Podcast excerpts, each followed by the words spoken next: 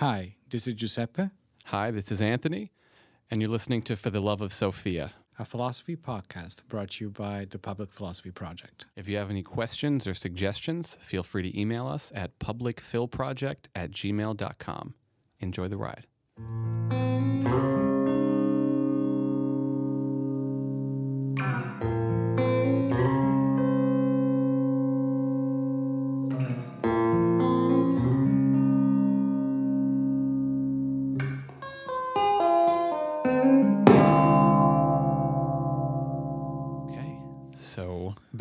Back again. I guess here to negate some of the stuff we were saying.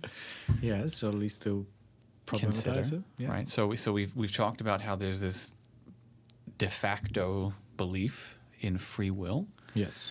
Which is based on feeling or some kind of internalization that you're not aware of the structures that exist in your life.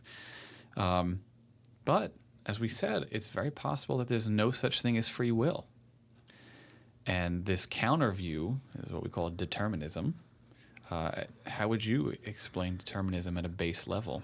Not to, there's many determinisms, but generally. In general, I think you just said it's the view that there's no such thing as free will and that everything that we do is determined by something else, and depending on the flavor of determinism you're in, this something else could be different things. So there's I think the soft version of determinism is the social determinism, right? Or psychological, I don't know. I always put them together somehow, where whatever you do is not a complete product of your real choices, but rather even what you choose is a product of your environment, so to speak, right? Mm-hmm.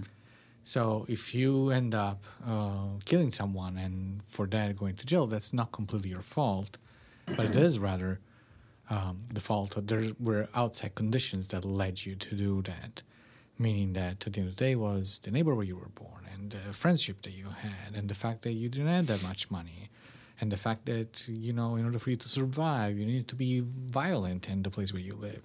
Then, of course, given those circumstances, there was no other way for you to end up dead in jail for murder, so to speak. The psychological version of that is pretty similar as well, I want to say. It's like it's not just you, but it's just all the ingrained stuff in your head. For instance, you were little, I want to say less society and more the parents, I want to say more Freudian perspective, right? But then there are the more serious, the harder version of determinism, whereas we can call it biological and specifically we can call it material, scientific, I don't know how to call it. Right. I think I usually will distinguish between social determinism and biological determinism. So, and you want to... Yeah, so whereas social determinism posits that everything, quote unquote, you do is not actually of your doing. It's merely a reaction of the clay that you are, based on experiences you've had in the past. It's like your environment has shaped you into this thing that behaves in a certain way. And behavior is just a series of reactions. There's no you that enters into the equation because you're basically just a product of these empirical processes, you want to call it. Whereas the biological determinism, which is not to say that the social determinism is unbiological, but the more strictly biological one may have something to do with like genetics and brain structure. And then there's this third kind of determinism, which is less popular in our paradigm, I guess, but religious determinism. True. Right? The idea that God determines everything, which we've already kind of touched upon. Yeah. And not to forget that, I think it goes into the biological one as well. The fact that there's this idea that because we're part of the universe, and the universe is deterministic by itself because we're made out of matter, right? Then that means that whatever we do is, because there's only matter in the universe, right? Whatever we do is determined the same way everything else is. I always make the example that if you throw a rock, right? If you have enough information, you can exactly establish what's going to happen, where the rock is going to end up, how many times it's going to roll, what kind of noise it's going to make, everything, right? Mm-hmm. And we're nothing but a rock thrown in the universe, right? That's it.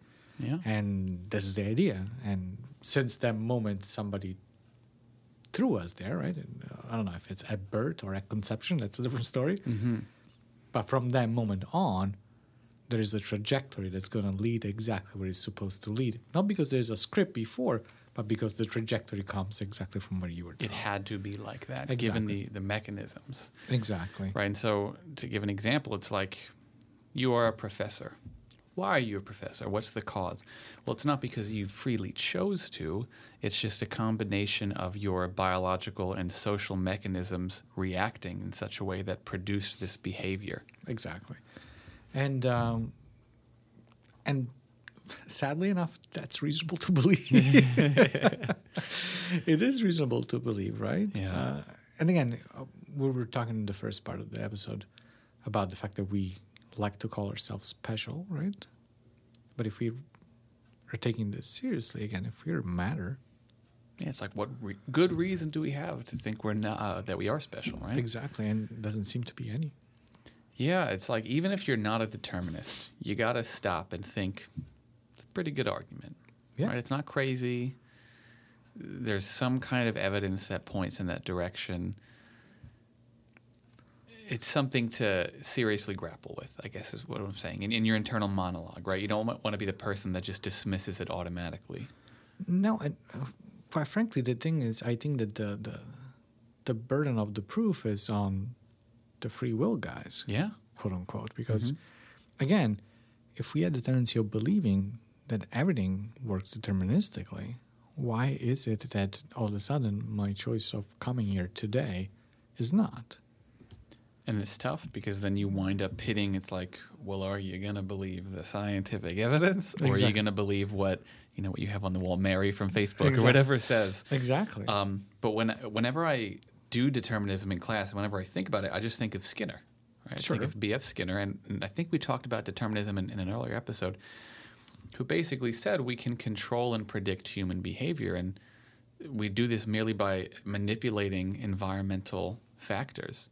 And there's this whole thing called schedules of reinforcement, right, where you're rewarded either explicitly or not, or punished for certain behaviors. And you increase the likelihood of behaviors that are rewarded and decrease the ones that are punished. And that's all you are. And that's what a good education is, right? That's right.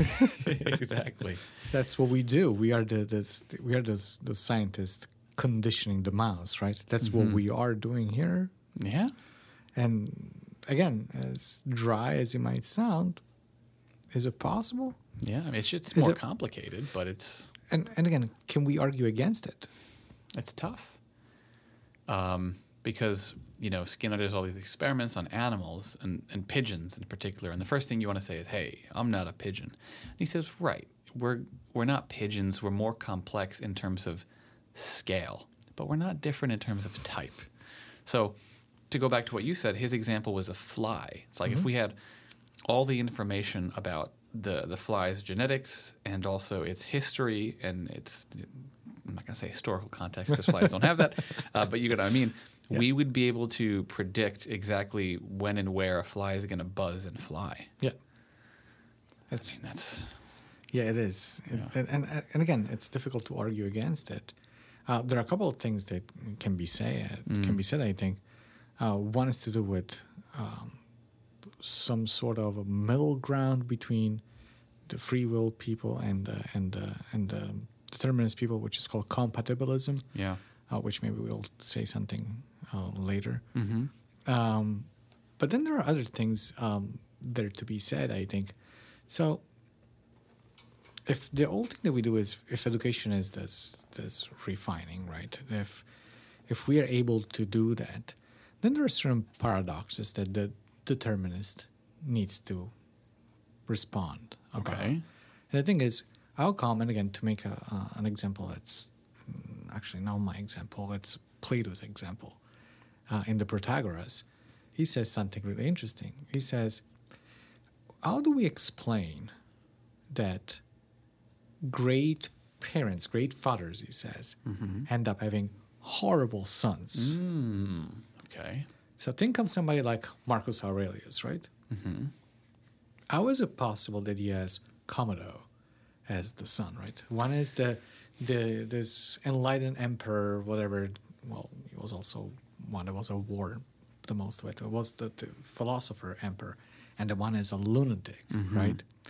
How is it possible that from someone that has all the that obviously has the biological makeup, right, mm-hmm. of a good person, and let's assume they're both parents, and it happens, right? Sometimes you have a great family, and then somebody comes out of the womb, and it's like not exactly the greatest person in the world, right? And then you have the inverse. Exactly. Right? And you have terrible parents, and this person flourishes. Exactly. And the thing is, how is that possible if somebody has... So we're assuming that there is a specific biological makeup there, right? Mm-hmm. A specific biological makeup that should produce good biological makeup again, right? Mm-hmm. But not only that, we also have...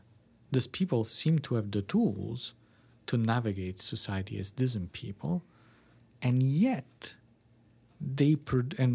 most likely, and they live in a good place, and mm-hmm. the place that surrounds this child is great, and he should only flourish. And then again, he becomes Jack the Ripper or whoever you can take on. I'm thinking someone like Skinner would say, first off, well, this is why they talk about probabilities, right? Okay. Not definites. And I think we would say in that case, maybe there are some underlying biological mechanisms that are outweighing the social rewards and punishment in such a way that allows that person to become like that. But then if everything is about biological mechanism, and it's all, the probability is, in my mind, has always been a cop-out, right? Hey, it's just probability. But I know what you mean. The thing, though, is... biology, right? If we go by biology, it's like biology and the environment interacting. But then if we have those drastic changes, right, and we are saying, well, it's biology's fault, mm-hmm. then we can go back and say, okay, when did biology diversify itself, right? If everything is deterministic and everything is cause and effect, and everything is just, what can we say, consequentially coming from one thing from the other on a materialistic perspective, right? How is it possible that at a certain point from, I don't know, people that, I want to make a stupid example. How come from people that have brown eyes and brown hair, all of a sudden we spawn somebody that is completely different? This mutation, where does it come from? Okay. How do we get there? Is it just, it was... How does change happens within this chain of causality that is deterministic? And so that's a more quote-unquote simple example. Exactly. Right? And then if you multiply that to these more extreme examples, either there are answers and they're just more complex and we don't know them, or there can't be any answers, in which case determinism could be false, right? And the thing is, I think that the issue with determinism is the inability that he has to explain change. Or at least it has a difficulty to explain change. When you say change, do you mean conscious change or like natural incidental change? Either or, but I was referring to the second one that you said. Oh, so interesting. So to the natural one. Because again, all we know is mutation, right? Mm-hmm. That's the word, mutation, or incidentally something goes, a particle goes in a different direction, right? Okay, so you're saying why does the mutation occur? Can determinism explain that? Okay. And so, I think that's the difficulty for the theory. I never really thought about that. That's pretty interesting. I'm trying to wrap my head around this while also being a good devil's advocate. Of course. And I'm wondering if you could say it's similar to how computer problems happen. Okay. Really, computer is programmed to run a certain operating system that runs in such and such a way. But sometimes something happens to it which results in it behaving in a different way, and it's not because it's planned, and the why isn't interesting, I guess. But we see that with computers, some kind of mutations could happen, so why can't that also account for these instances you're speaking of? I think that the difference is, that difference that I'm speaking of is very, how can we call it, basic, not in the sense of simple, but rather it's the base of everything else. Mm. In other words, we're able to explain those changes in computers just because they're made out of matter, right? Okay, so it's higher level, but these are more lower level. Exactly. Okay. So it's more primitive. I don't know how to call it, right? It's, there's no explaining that change without the change that I'm talking about. Yeah. And those are like the conditions for the possibility, right? Exactly. Okay. And how do we do... And again, maybe I'm interpreting determinism badly here, but I truly believe that the difficulty of the theory is... Because again, the way Skinner, for example, explained change is how? He explains this by saying, we get conditioned by a different situation, atmospherical, societal, biological, right? And that's why we have change. But now, what causes those things? Because if we are in this loop, then something needs to get out of the loop in order for innovation to happen. And I know that the thing is by accident, right? And we're not putting religion into this. Right, but you're saying, like, why did the accident happen? Or how, right? Even how. Or how. So this reminds me, I'm reminded of a lot of our old conversations today, of the God conversation where you were saying, like, we were talking about how there needs to be something outside of the system, but the arguments for God don't prove the outside of the system. They just prove within the system. Yes. This seems to be similar. You're saying there needs to be something outside of the loop to cause the loop, right? Exactly. That's pretty interesting. I mean, so I think there would be some people that would maybe not agree with your separation of computer and material into higher order and lower order or more and less fundamental. And I think they would say, matter is just the same thing, right? Like a computer is just a version of material relations, right? Because people will say the brain is just a computer, right? And this is computational theory of mind. So some people, I think, would reject the distinction. Whole other argument. But for those of them who didn't, the question still remains. But even in that, so you were saying to me, well, the reason why those things happen in computers are not interesting, right? And they don't fit a narrative, I guess. They don't. That's what I was asking. So you say they don't fit a narrative necessarily, but yet, why are we saying that they don't fit a narrative? Are they just errors? Are they just?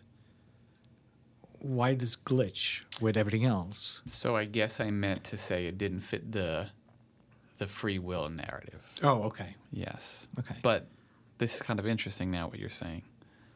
It's in which sense?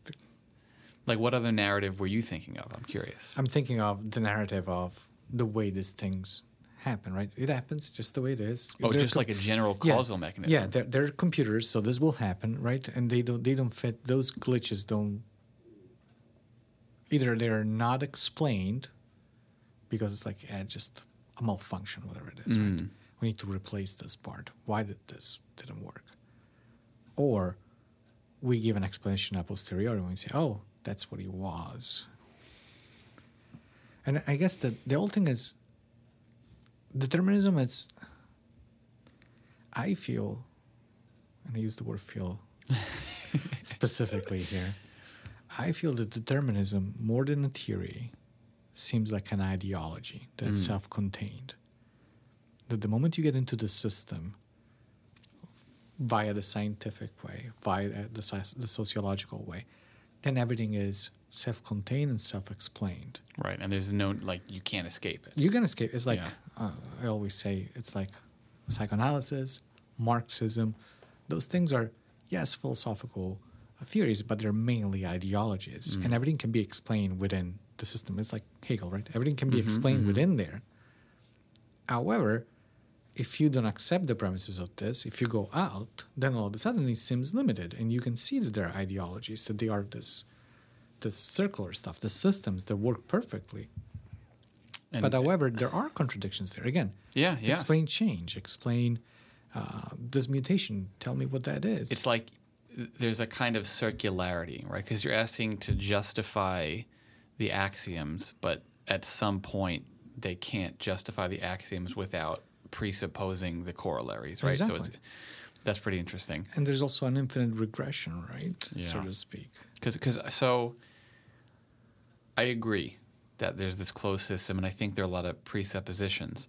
And when I'm thinking about determinism, I often try to unpack out the metaphysical presuppositions that exist within there. And I was bringing this up earlier, but Skinner's lack of belief in free will, right? His belief that free will is an illusion is a direct result of his belief that there is no such thing as a self. And for him, it's like, if will needs to exist, then there needs to be a self. And there is no self. And if you don't agree with me, point to it. And the reason he thinks there is no self is because it's not something that's, like, quote-unquote empirically measurable. Oftentimes, perhaps all of the time, people who believe in the self have to appeal to some kind of second substance or second property of one substance. So he's saying, in order to believe in free will, you have to believe in a self, which means you have to believe in some kind of dualism. And that's wrong, right? And so his whole case is based on the falsity of dualism, which may be a bad case, right? Yeah, and it's funny because all I can think about when, and this has been in my mind since the beginning of this two-episode series that we're doing on free will, it's like when people go like that, when people go like Skinner, right, and there's obvious and everything is material and everything works this way and so on, or in general to any materialist, or to the determinist in general, I'm always thinking, and we need to keep the tradition of misquoting somebody even today to pull something and put it in a context that's not the one. I always think of Wittgenstein and in the Tractatus when he says, but there is still something mystical that cannot be explained. Right? There is still something, no matter what you do, you can explain all the logical stuff, all the logical structure of the universe, but there is something mystical of which we cannot talk at the end of the day, we'll say, no? And forget the last part for a moment, but this idea that, and yet there is something that's ineffable. There is something there, which is this sensation, this feeling. And to say the least, we don't have an explanation for that. A satisfying explanation for that within the deterministic system. Now, could be that that's the glitch. The computer glitch, the fact that, but again, it's just, again, feelings, sensation. It's pretty interesting. They have a case. And again, we needed to misquote somebody today. We needed to. I was hoping you did that. I was thinking about it yesterday.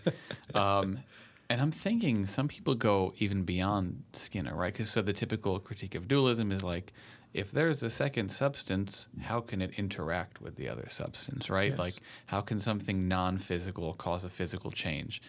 Logically incoherent, therefore it must be false. Someone like Dennett says that. And then we say, okay, so maybe not substance dualism, but like property dualism, something like Spinoza or Chalmers is true. But anyway, people go beyond that. Because even I've heard Sam Harris say, even if dualism was true, that wouldn't prove free will. Yeah. It would just mean that the deterministic mechanisms are more complex. And again, once more, I think they have a good argument because we have accepted the premises as a society, as humanities, I want to say, that materialism is the explanation. And the moment you consider that 100% true, then we're doomed. And apparently even if you go to dualism, we're doomed if you keep that like hardcore scientific empiricist framework, right? And I was about to say that. So, and even when you introduce something like dualism, then you're in trouble because either it's illogical or it's superfluous, I want to say, at the end of the day, isn't it? Yeah. Either it's contradictory or useless. Sam Harris is saying it's useless pretty much, right? Yeah, you just forget it. That's not the way it works. You're just introducing new components into nature, not proving that there isn't just a natural causal sequence, right?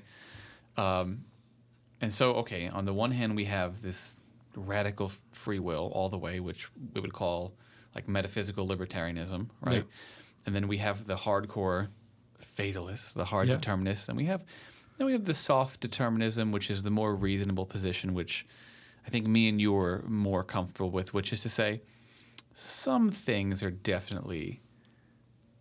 there's definitely influence, maybe even some kind of determination, but not completely, right? We're kind of the middle ground. I want to say that at least I believe we think that there are tools that we can use to break the shackles, right? To break free. Right. You can acknowledge you are in the structure, but then you could kind of break free of the structure a little bit, right? You're not a victim to it. The cave, right? The allegory of the cave. You are in the structure, right. But then eventually you can move out of it somehow. So soft determinism is like, determinism's a little bit true, but free will is also a little true, right? And then we have this thing called compatibilism, which you were saying. Yes. Which is either a saves the day or a completely nonsensical thing, depending on how you look at it. How do you typically understand this? So I always look at the Frankfurt case, right? Okay. Which is this reading by Mr. Frankfurt that presents this idea. And, well, the basic idea of compatibilism is this, pretty much.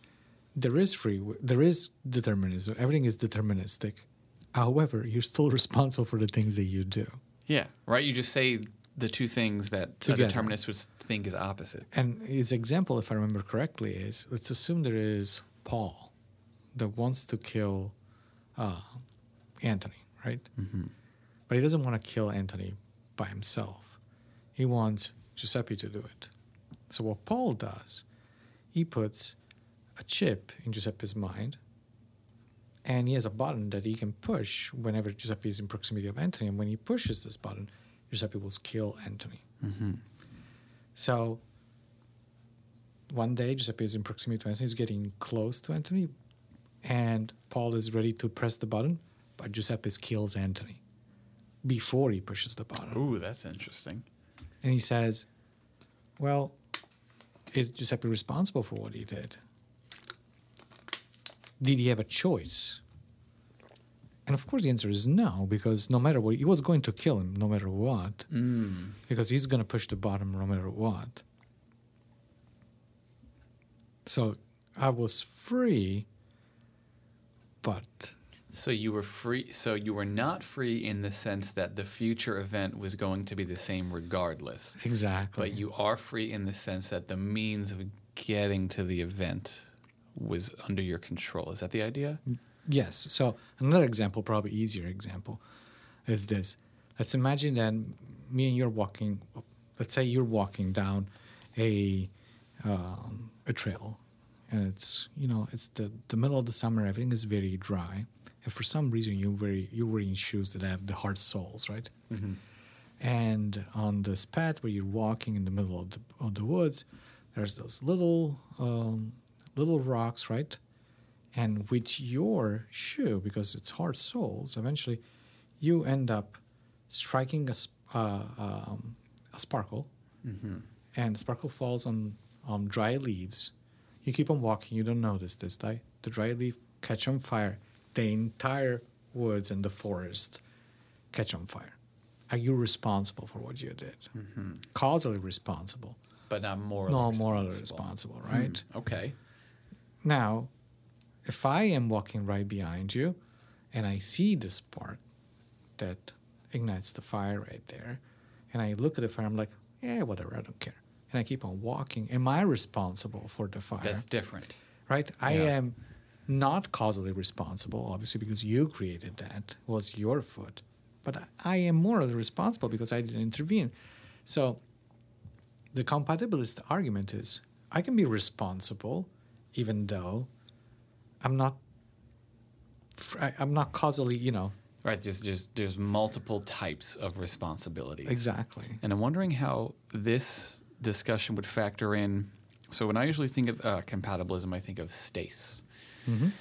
And Stace has this defense of compatibilism where he says the reason why there's this disagreement between determinists and libertarians is because they're defining free will wrong.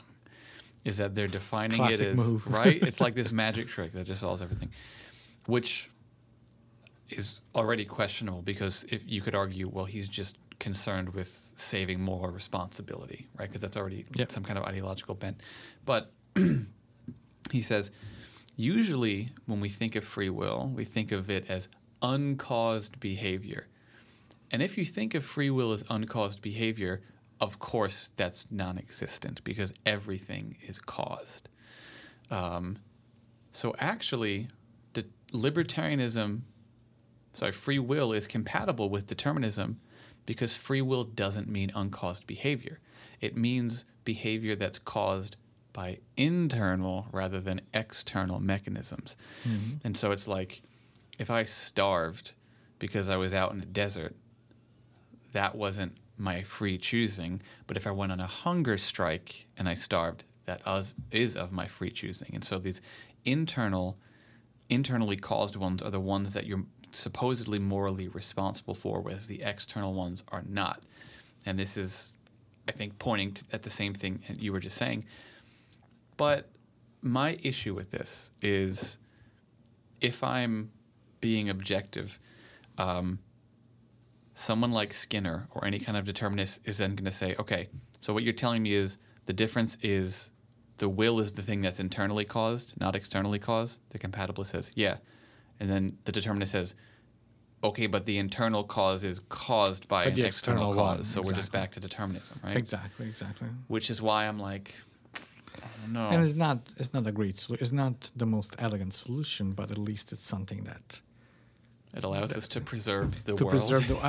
I'm not a fan necessarily. Right. But I'm not a fan of neither of this. So, all solutions. I'm not a determinist. I cannot argue as much as I would like to for total free will. I cannot argue for compatibilism completely. They're just, as many times happen, we're just presenting different options, right? Different descriptions of the universe where we live. And the problem is trying to find the one that's more appealing sometimes and hopefully true, right? Yeah, when we ask these questions, like, okay, so we say that truth is a correspondence, right, between like a statement and the state of affairs. What state of affairs are we choosing? Exactly. Right, because are we asking, does the belief in free will correspond to scientific conception of nature? To return to that previous thing. Yes. Or are we asking if the belief in free will corresponds to the whole of capital R reality, which may include more than the scientific conception of nature, right? Because depending on what our referent is in terms of correspondence, whether or not something is true is going to change. I think that was Karen Barad that says that will change depending the way you make the cut in reality, right? Right. And that is the issue there. And I don't even know. It's a really good question, this idea and thinking about what is that we want to achieve, right? What's the goal there? Is the goal to understand how the universe works independently from us? I think that's what you're saying. Or is it try to understand the universe the way we have explained it? And I honestly don't know. I'm not sure. And I think that the entire philosophical endeavor is built on the idea that we can have some access to reality. We can give explanation about the way reality unfolds before our eyes. But now, depending on the philosopher and the philosophical school, some will say it's the entirety of the capital R reality. Some would say no. And I think that, again, those are legitimate questions that we can explore, and I think we should explore eventually. We should talk about truth, right? Absolutely. One of those times, and and all the connected things to this, I say. Yeah, and a lot hinges on this, right? Like we talked about ethics. Yeah. And it seems like more responsibility, ethics as a discipline, as a framework of thought seems to rest on this free will. So it's like, if there is no free will, what does that mean for all of that? Exactly. And to put the two things together, the entire endeavor, right? They're all in, as you're saying, ethics is based on that. Because, quite frankly, if you don't make any choices, right, what's the point of establishing if you're good or bad? How if you're doing the right thing? You? Exactly. Yeah. How are we going to do, even establishing what's right or wrong, what's good or bad, right? What's the point of reference there? Right, because it's all just processes. Exactly. And that's so that the entire thing gets emptied, we can say. And same thing with politics, we can say. I'm admitting they're two different things. Mm-hmm. Same thing with almost everything. Seems like it. I would say, right? Again, and then even like aesthetics. Yeah. Right? Absolutely. It makes it, aesthetics becomes like very superficial. Yeah, it becomes different. It becomes like this pleasing whatever it seems to be exciting for that specific. It's like a computer enjoys looking at something else, right? Like it just becomes very mechanistic. Well, it becomes like what we accuse, at least for myself, I'm culpable of this.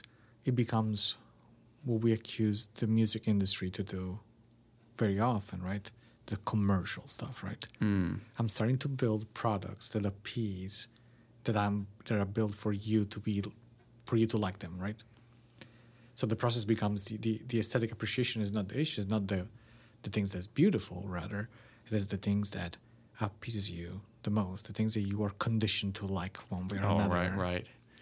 So all of value, I guess we could say, it gets raised. All of value and questions concerning what should be the case become either erased or radically different in terms of their foundations or function. And maybe because of that, we should keep this idea of free will. Maybe we should, right? And that's what. It's funny, we talk about Dennett on here often as the hardcore materialist, and he is. Mm-hmm. But even he says we need to believe in free will. You shouldn't go around telling people that they don't have free will, right? Yeah. Which, I don't know, maybe tells you something about, do determinists really believe determinism? And exactly. That's what Stace says. Or maybe we should think, like, is this also deterministic thought? Oh, man. Is this the way the system saves itself? Is it? Why are we doing this podcast? Exactly. It becomes the Matrix all of a sudden. Oh, no. You are free from the Matrix. All righty. That sounds good. We'll see you guys around. Bye.